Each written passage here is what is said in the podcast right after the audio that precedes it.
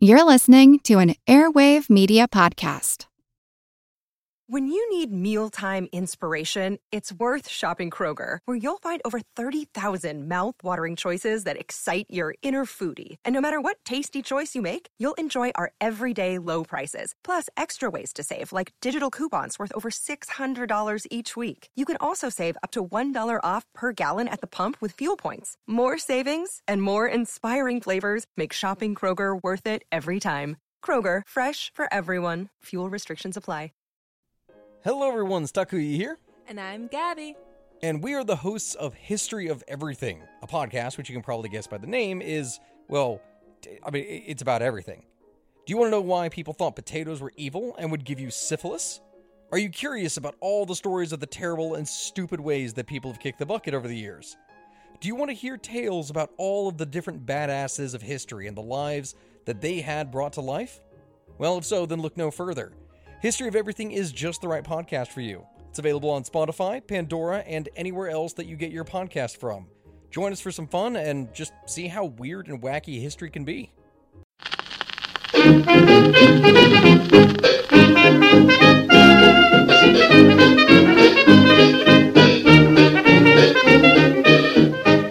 Well, hi there and howdy. Why did I say howdy? It doesn't matter.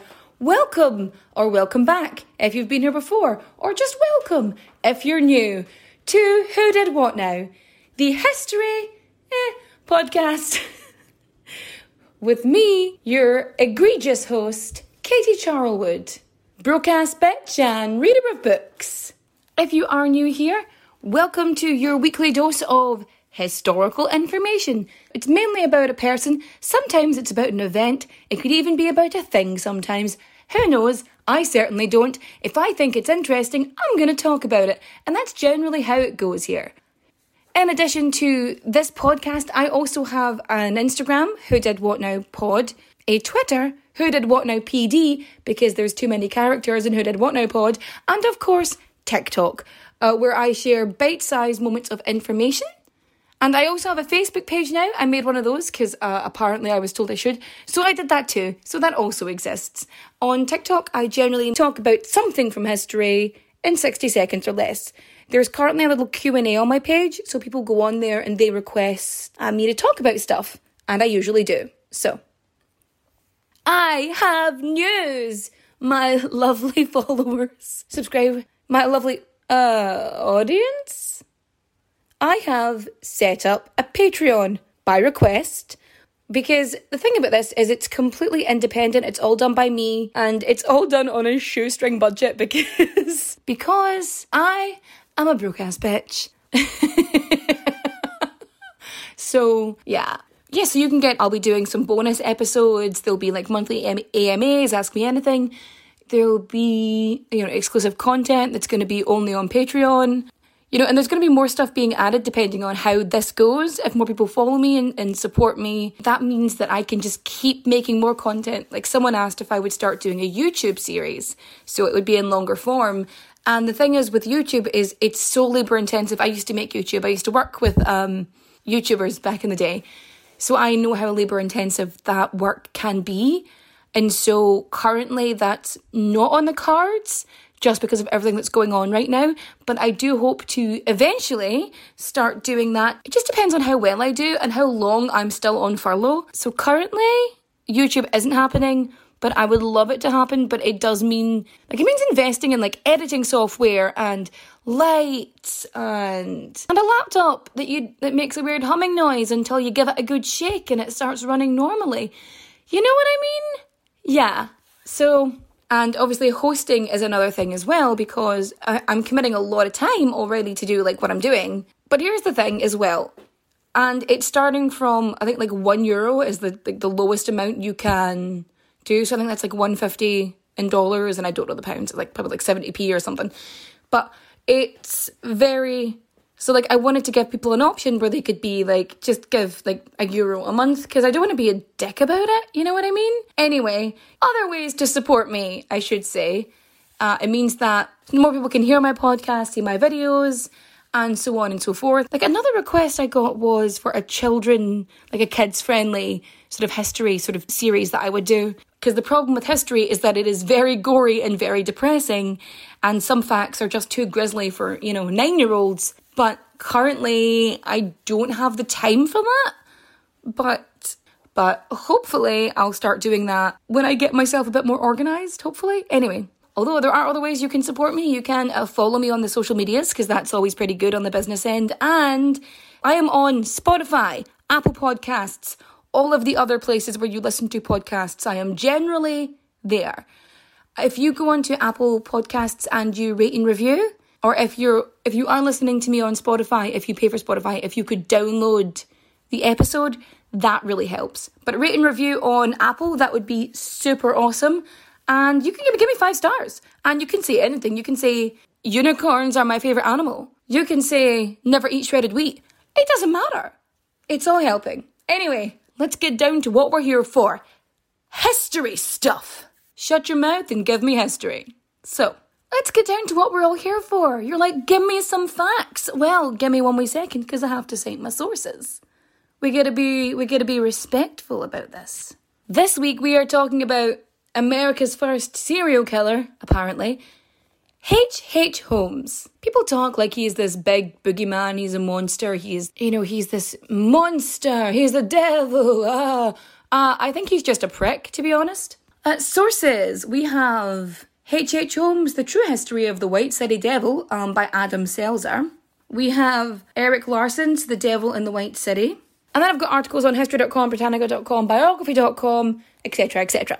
Let's talk about this, shall we? H.H. H. Holmes, America's first serial killer, the notorious devil in the White City. He who built a murder castle to lure innocent victims in during the World Fair. This macabre hotel had trapdoors, basement crematorium, chutes that led down to the basement, and sealed rooms and gas chambers, and oh, and, and oh, the demon um is all a load of bollocks, and I'ma tell you why.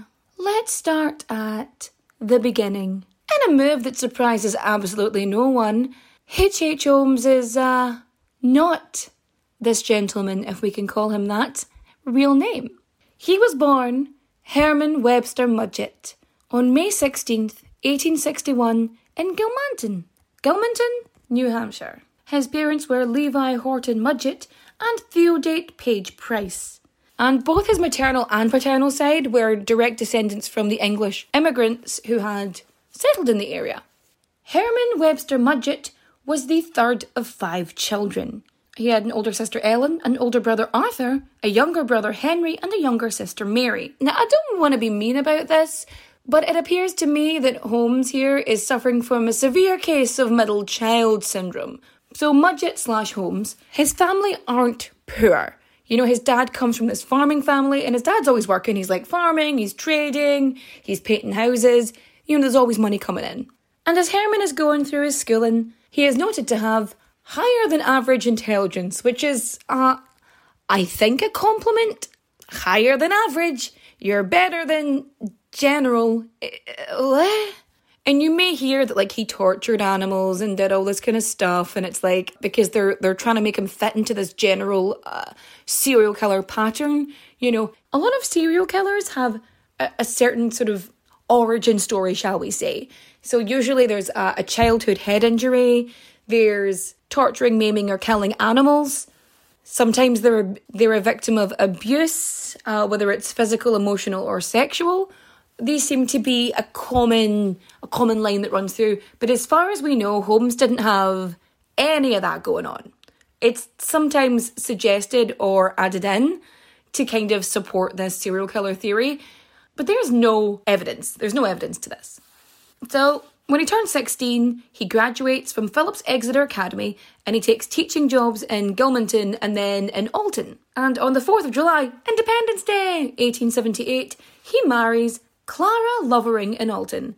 And they have a son, Robert Lovering Mudgett, and he's born on February 3rd, 1880. So after this, Holmes enrolls in the University of Vermont in Burlington uh, when he's like 18. But for whatever reason, he's like unhappy with being there I don't know why. Maybe it's because he's barely better than average. Who knows? And he fucks off. After one year, in 1882, he joins the University of Michigan's Department of Medicine and Surgery. And after two years, he graduates. So he's a doctor and he graduates in two years. I realise this is the past and they're just handing out doctorates like jib jibs, but like two years just seems a little bit slim. Even in the 1880s, it just seems teeny bit slim. Nah. That in two years, you're going to have enough knowledge to be a ge- what a general practitioner, maybe a mortician, maybe I don't know. Anyway, yeah, graduates in 1884, and oh yes, the absolute gobbermouch that is H. H. Holmes or Herman Webster Mudgett, as he is at this time. He works in the anatomy lab, and he also he puts out all these insurance claims because he's a wee sleekit bastard. So what he does is he puts out these insurance claims on these people, steals the cadavers from the lab, and then like injures them or disfigures them or burns them in some way and makes it look like they died in an accident, and then he claims the insurance money. So while he's studying medicine, he is defrauding insurance companies. When some people go to college, they get a new hobby. Sometimes they learn to play the guitar. Sometimes they enjoy a good game of skee ball. But this motherfucker right here, his hobby was defrauding life insurance companies. Uh, uh. Mudgett graduates in 1884, but before he does, his wife Clara leaves him. She fucks off back to New Hampshire with her baby, Robert, Robert. What a weird name for a baby. Anyway, so she leaves him because he's a violent piece of shit, and then she like never hears from him again.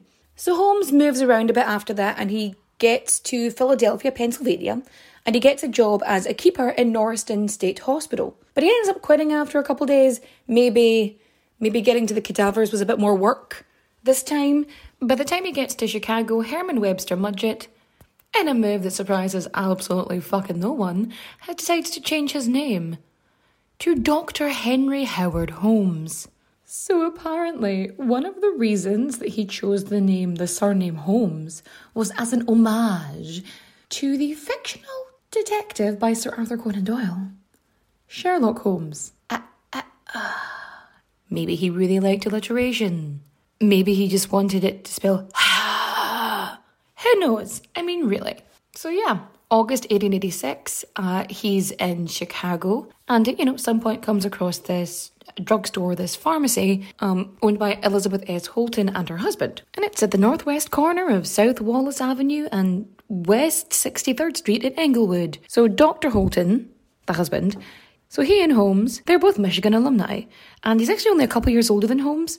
And he thinks, you know what, this dude is really hardworking. So he's like, gives him a job and he keeps him there. So, fun fact. So, like, for some reason, when this story is retold, the Holtons are seen as like these elderly people, and that even though himself was only like a few years older than Holmes, and and for some reason they always portray the story as you know he convinces the wife to out a life insurance policy on the husband, the husband dies, and then the wife mysteriously disappears, after leaving him in charge of the drugstore slash pharmacy.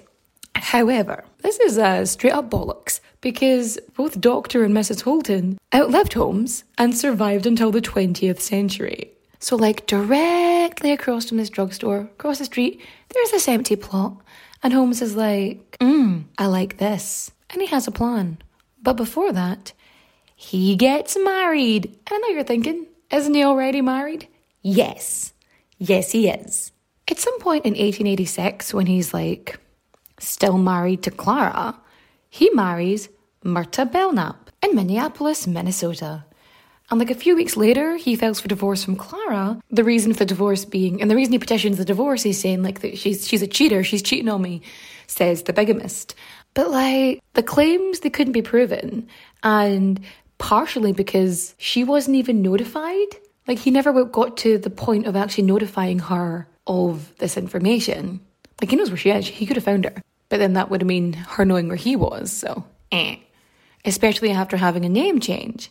So yeah, Clara's never informed of what's going on, and the divorce doesn't go through.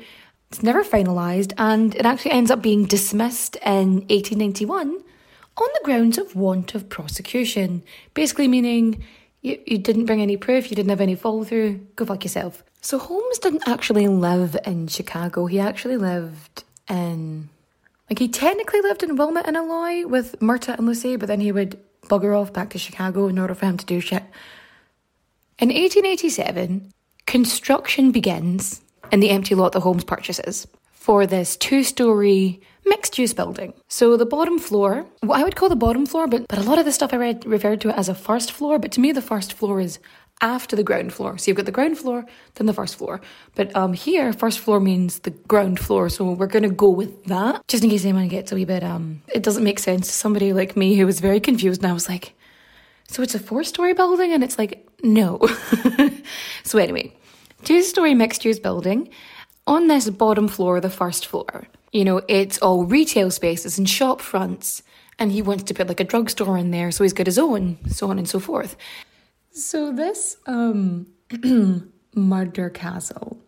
So he's building this place and it ends up being a labyrinth and it ends up having these and it has these hidden spaces. Okay, so here's the thing. The hidden spaces are technically correct. But it wasn't for murder. It's basically like having a smuggling compartment on a ship or whatever the fuck. Because he would use it to hide stuff that he'd gotten from his suppliers. So basically, Holmes hires all these architects and he hires um, a steel company, Aetna, Aetna Iron and Steel. And they end up actually suing him in 1888. But Holmes, like, he also doesn't pay his architects, he doesn't pay furniture suppliers. He just doesn't pay people. Like, I think the reason why he kept, because he kept firing and hiring, like, contractors and architects and things like that. So, like, it wasn't for like this big elaborate blah, blah, blah, blah. A part of it was so that nobody knew what was going on, obviously, because he wanted to have places to store his shit because he was a fucking, because he was a con man and a thief and just a shitty person in general. But, so sometime between 1888 and 1891, he decides he's going to add a third floor. So he tells investor, investors and suppliers that he wants to use it as a hotel for the World's Columbian Exhibition which is basically the World's Fair in Chicago. Huh.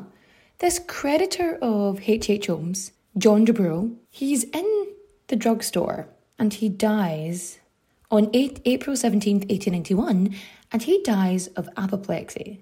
What we don't know is if Holmes was involved or not. I'm just saying it's suspicious. I'm saying he probably did it you know, I, I think Mr. I think Mr. DeBrule was coming over looking for his money or looking for something back, and Holmes was like, "Okay, I'm not getting out of this one." Bim, bim, bim.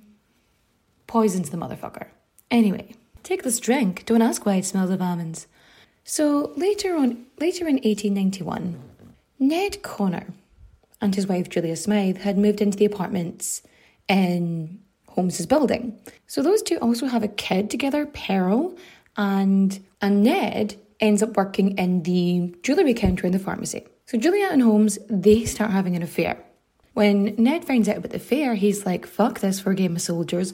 Off he pops, quits his job, and moves away. He leaves Smythe and he leaves their daughter Pearl behind. So Smythe, she gains custody of Pearl and she stays at the hotel. And she stays in the apartments and continues her affair with Holmes. So 1891, Christmas Eve, Julia and Pearl, whew, up and vanish, disappear. A wee while later on, Holmes claims that Julia dies as a result of. I'm Helena Bonham Carter, and for BBC Radio 4, this is History's Secret Heroes, a new series of rarely heard tales from World War II. They had no idea that she was Britain's top female codebreaker. We'll hear of daring risk takers what she was offering to do was to ski in over the high Carpathian mountains. Of course, it was dangerous, but uh, danger was his friend. Subscribe to History's Secret Heroes wherever you get your podcasts. Everybody shush! William Shatner has something to say. Kat and Jethro, box of oddities. What do you do when the woman you love dies? Well, of course, you dig her up and you live with her. Aww. The show examines weird things. There are plenty of old photographs from this time period of children out in the streets playing in and among the dead horse carcasses. Oh, I miss those days. Things used to be so much simpler. Kat and Jethro. Then there's the urine wheel, which sounds like a really bad game show. Thing done weird things. Wheel Kat and Jethro Box of Oddities. That is really mysterious. Join Kat and Jethro Gilligan Toth for the strange, the bizarre, the unexpected as they lift the lid and cautiously peer inside the Box of Oddities. The Webby Award winning Box of Oddities podcast from Airwave Media. A botched abortion. Because, you know, he's a doctor. And he basically tries to, like, give her an abortion. And she dies as, a result of it. One, this doesn't explain what happened to Pearl, And two, it seems more likely that she was probably causing more trouble than she was worth.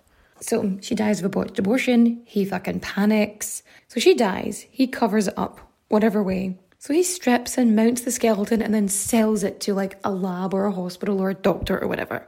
And what happens to Pearl? Well, she was small. She would have been easy to get rid of, but like, ugh. And this is not the first of women who know Holmes to disappear. It seems like it's much easier to get rid of a mistress than it is to, you know, be with her or whatever. Cause H.H. H. Holmes, Mr. Mudgett here, is a fucking misogynist. So there's another chick who is apparently another one of Holmes's flings, Emmeline Cigrand, and she works in the building in, in May 1892, and then she disappears in December. And then Edna Van Tassel was supposed to be known by Holmes, and then she disappears. So Holmes, he's out working on the chemical bank on Dearborn Street, and he meets this dude, Benjamin Pitzel. He's a carpenter who's got a bit of a criminal past, because who didn't? And basically, Holmes starts using Pitzel as his sort of right hand man. They become business partners and they basically get involved in all of these schemes, shall we say. It's early 1893. Um, there's this actress, Minnie Williams, and she moves to Chicago. Dr. Holmes here claims that he met her in an employment office. So he meets this Minnie, offers her a job in his job as his personal stenographer, and she's like, absolutely 100%. So Minnie Williams, she has this property in Fort Worth, Texas, and Holmes convinces her to transfer the deed to a man called Alexander Bond. Here's the thing Alexander Bond is just another alias of Herman Webster Mudgett. H. H. fucking Holmes. so Minnie Williams, her dad was like an actual physician, so he leaves his oldest daughter, Minnie, like money and real estate and you know all that stuff that Holmes wants to get his filthy grumpy little fucking hands on. And when she meets Holmes, he's going by the the, ali- the alias Edward Hatch. So he's draining her for money. So Holmes tells Minnie that he's going to marry her, right? So Minnie's sister Nanny is going to come in and visit because she's going to be at her sister's wedding. So she travels in. She's like, I'm going to be maid of honor. It's going to be fabulous. I'm going to get you the right flowers. I'm going to fight with anybody who ruins your day. I'm here for you, sis. So what happens is she travels in from Texas and Holmes meets her at the station saying, I'm going to take you in, see your sister, no worries. I'm the new hubby. Oh, I'm the hubby to be. This is going to be all nice. So he takes her. So Nanny never actually sees her sister. Holmes makes sure to take all of Nanny's money and then he kills her. Initially, in his paid confession, I swear to God, he says that Minnie killed Nanny because and Nanny was because she was jealous of her, so she hit her on the head with a chair, and he just covered up the crime by throwing Nanny's body in a lake. Cause you know, you know how it is. So yeah, Holmes and Williams, Minnie Williams, you know, they start acting like husband and wife, but they don't actually get married. They rent an apartment in Lincoln Park in Chicago, but by July 5th, 1893, neither of the Williams sisters were seen alive the Williams sisters. Minnie he poisons, and Nanny he suffocates and then disposes after making her sign over everything she owned to him. And apparently, at some point, he goes travelling and looks for the Williams brother. I couldn't find confirmation on this, but like this is a this is a ticket, if you will. He apparently goes and finds the brother so he can kill him, and therefore there's no one to contest his claims on the Williams property. But yeah, take that with a pinch of salt. At some point, at some point during all this, the reason some of the bodies weren't found was Holmes actually pulled a Burke and Hare. properly did it. So he and, you know, sometimes another person whom he hired, so he basically prepares them for medical purposes. So he decides to use all his connections, all his medical training, all that stuff, and he makes skeletons to be sold to schools and medical labs, anatomy training, all that kind of stuff. He basically strips the, you know, removes the flesh, dissects them, uh, removes all the in- intestines, in- insanguinates the whole shebang. And then whatever is left, the goo that is left, ends up getting chucked in like a lime pit or is put in acid and things like that. Any sort of way to break down the smushy body parts. And these these skeletons, I mean, whoever this hired assistant was, I don't know, but they might have thought they were just doing like work work and not, you know, disposing of human remains post murder, but whatever. So, somewhere between 1893 and 1894, the World Fair is over, which, by the way, very few people actually came to stay in his quote unquote hotel. He never really used it as such. 1893, 1894, he's got these creditors are hounding him. He's already been sued by one motherfucking group. So he's, you know, he's got to get the hell out of Dodge. So 1894, where does he go? Fort Worth. He's like, haha, the property from the Williams sisters. What a crazy random happenstance. Woohoo. So he actually gets arrested in St. Louis, Missouri. For the first time. He's arrested for the first time because he's charged with selling mortgaged goods. He gets bailed out. And so while he's in jail, you know, he becomes, he becomes, what's it called? Fucking buddies. Buddies, buddies. Prison pals with this dude called Marion Hedgepeth. Hedgepeth is serving this 25 year sentence, and the two of them have this plan to defraud an insurance company out of $10,000. So the plan is to take a policy out himself and then fake his death. He promises Hedgepeth like a $500 commission in exchange for the name of a lawyer who can be trusted. So Holmes gets bailed out anyway, and he goes to this attorney called Jephthah Howe, who finds this scheme absolutely glorious. It's brilliant, it's fantastic, it's genius. But the insurance company becomes suspicious and they refuse to play. And so Holmes is like, mm, okay, nope. Decides instead to speak to good old Pitzel. Pitzel? Peitzel? Peitzel? Eh, well, this is going to change the more I say it. So Peitzel, you know, the career criminal from earlier, he's like, Benjamin was calling Benjamin, Benjamin so much easier. So Benjamin agrees. So he's like, yeah, I'm a fake own death. My wife can get the 10,000. Oh, and my, and my wife can collect the insurance policy and we can all split it. It'll be, it'll be super awesome. Um, we'll split it three ways. So Holmes, Ho, and Benjamin. Now, as schemes go, it's a wee bit convoluted. So he's going to go to Philadelphia and set himself as an inventor under the name of B.F. Perry. And then he has to be killed and disfigured in a lab explosion. Ho has to be the maybe it's how. I'm gonna call him Ho. His job is to like be the the official person on this. Peitzel has to be, you know, the fall guy, the body, and Holmes, his role is to find an appropriate cadaver. However, he decides it's a much better idea to kill Benjamin. He knocks him unconscious and then sets him on fire. So when Holmes confesses, like he says that Peitzel was still alive when he, you know, after he chloroformed him. Because, I mean, chloroform in general has to be very specific because you have to think of the body weight of the person that's using it. And if someone inhales it too strongly or too quickly, or if they're panicking, they can inhale too much of it and they could die. That's just how chloroform works. But, and it's not quick. Chloroform is not quick. You have to be really strong. And I just, I, mm, I don't know how forensics worked in the 1890s, but as far as they could surmise, it seemed like the chloroform had been administered after the death, which is like, okay. So, what do you know? Genuine corpse. So the insurance company, they pay out. Holmes, who is a charming and charismatic con man, because of course he fucking is, convinces Widow, who is unaware she's a widow, she thinks that Benjamin has just is just off hiding somewhere, that he's in England or Europe or something like that.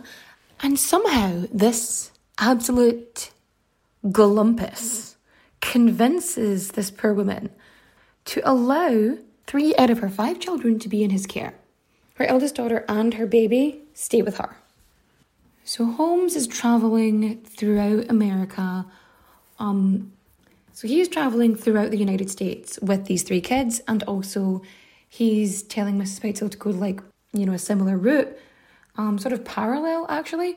And he's using all these different aliases like Edward, Harry, Henry, whatever. Maybe he's even using his actual name at one point. I don't fucking know. Anyway, well, as far as she's aware, he's traveling with her children. So when Holmes is traveling around with the kids, he's like taking them to zoos and stuff and he's using them for schemes. I mean, traveling around with three children makes you seem like a more respectable fellow, it really does. However, once they outlive their usefulness, he decides they can no longer live. So at some point during this, in 1894, he gets married again to Georgina Yoke. He's renting this house on 16 St. Vincent Street in Toronto, which no longer exists, by the way.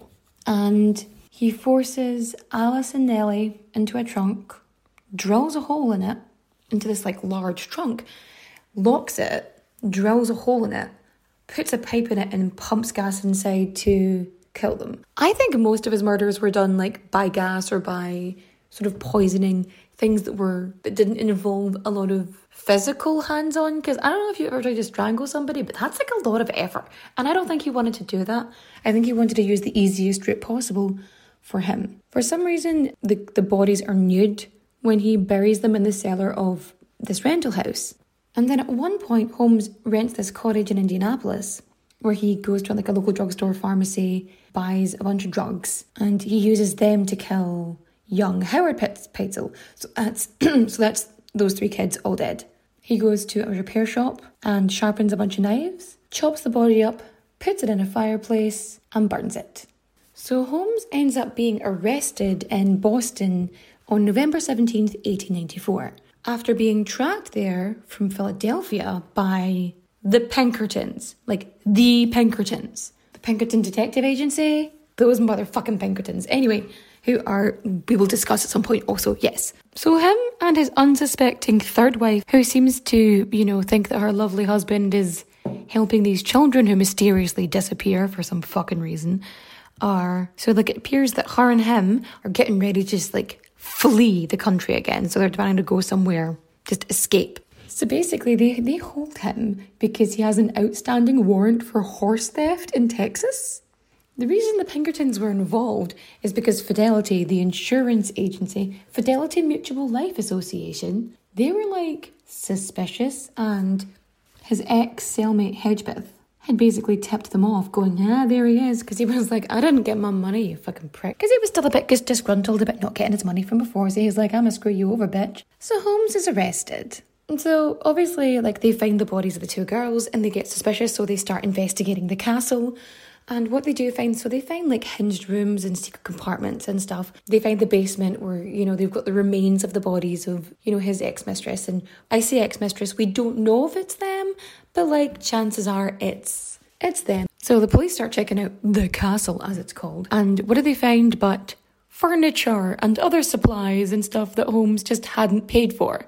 He just scammed a bunch of people out of it. So in 1895, Holmes is put on trial for the murder of Benjamin Pitezel, and he is found guilty and he is sentenced to death.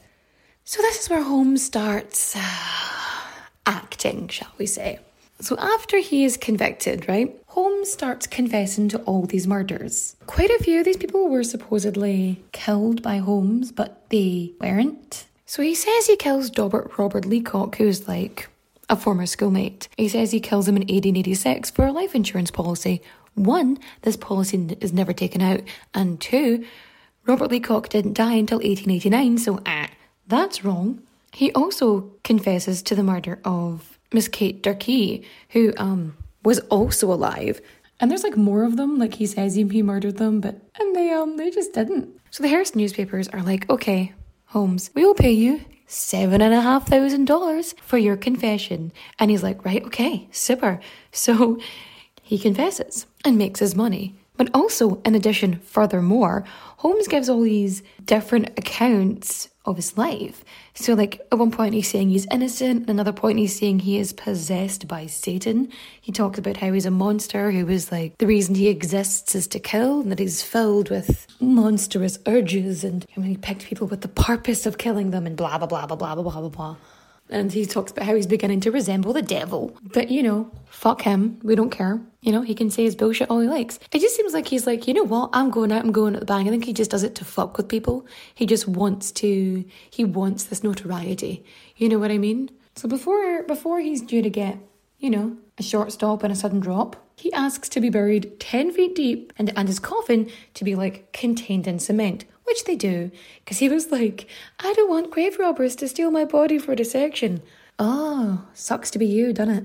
So on the 7th of May, 1896, Henry Howard Holmes is hanged at the Philadelphia County Prison. He was super calm and chilled, gets the rope, he gets his short drop and a sudden stop, except it's not so sudden, is it? Unfortunately for Dr. H.H. H. Holmes here, his neck doesn't actually snap upon the uh, descent. Instead, what happens is he is strangled slowly. He dies an excruciatingly slow death and is twitching for over 15 minutes before being pronounced dead.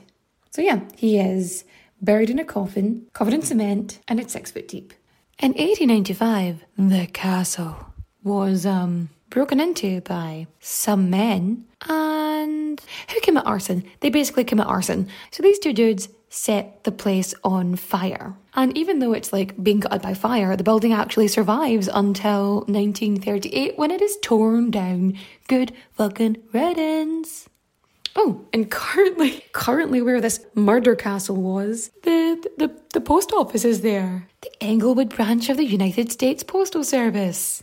They must feel super happy there. Okay, so by the time 2017 comes along, there's all these conspiracy theories about how Holmes faked his death and that how he's like, he escaped. So his descendants agreed to have, you know, the body exhumed and tested. See, the thing is, because his the coffin was encased in cement, the body hadn't actually like decomposed in the manner that it normally would. So the clothes are all perfect, and his even his mustache is there. His mustache is still like intact. So they do DNA testing on it from, and they check his teeth, and they're like, yeah, this is Holmes. No worries, we got the dude. And then they they rebury him. No harm, no foul. So that is the story of H.H. H. Holmes, Herman Webster Mudgett, utter gobshite. Frankly, here ends our tale of murder. So what have so what have we learned today? Uh, don't trust men with mustaches. I'm telling you, Bela Kiss, Kaiser Wilhelm II, Henry Howard Holmes, Stalin, Hitler, anybody with a weird mustache, just like no. I'm telling you. So like you know that mixologist you know with the dapper mustache? Don't trust him. He's a deviant somehow. Don't know how, but he's a deviant. Maybe he's a deviant in the way you like, but we'll never know. Anyway, stay safe. um, also, we need to know that we need to go back and check, fact check. Unfortunately, in the 1890s, a lot of the newspapers were like so sensationalized that like a lot of the information we get is often misconstrued. It's kind of like the concept of the Ripper. When they talk about, about Ripper killings, it's just the manner of killing, which you might call. It's that sort of slashing like a slasher kill, as opposed to Holmes, which was very much into the whole poison thing, and also, you know, setting people on fire while they're still alive. But like, whatever, okay, never mind. And that is today's show. And hopefully that has satiated your curiosity regarding the con man that is H.H. H. Holmes. Triple H. Sorry. it's not funny. He would have been a terrible wrestler. I look forward to chatting to you next week where we're going to talk about some super awesome ladies. Wah, wah, wah, wah. Women, I can't wait. I'm so excited. But for now, I shall bid you farewell and I shall say adios, au revoir, auf Wiedersehen, my friends. Bye bye.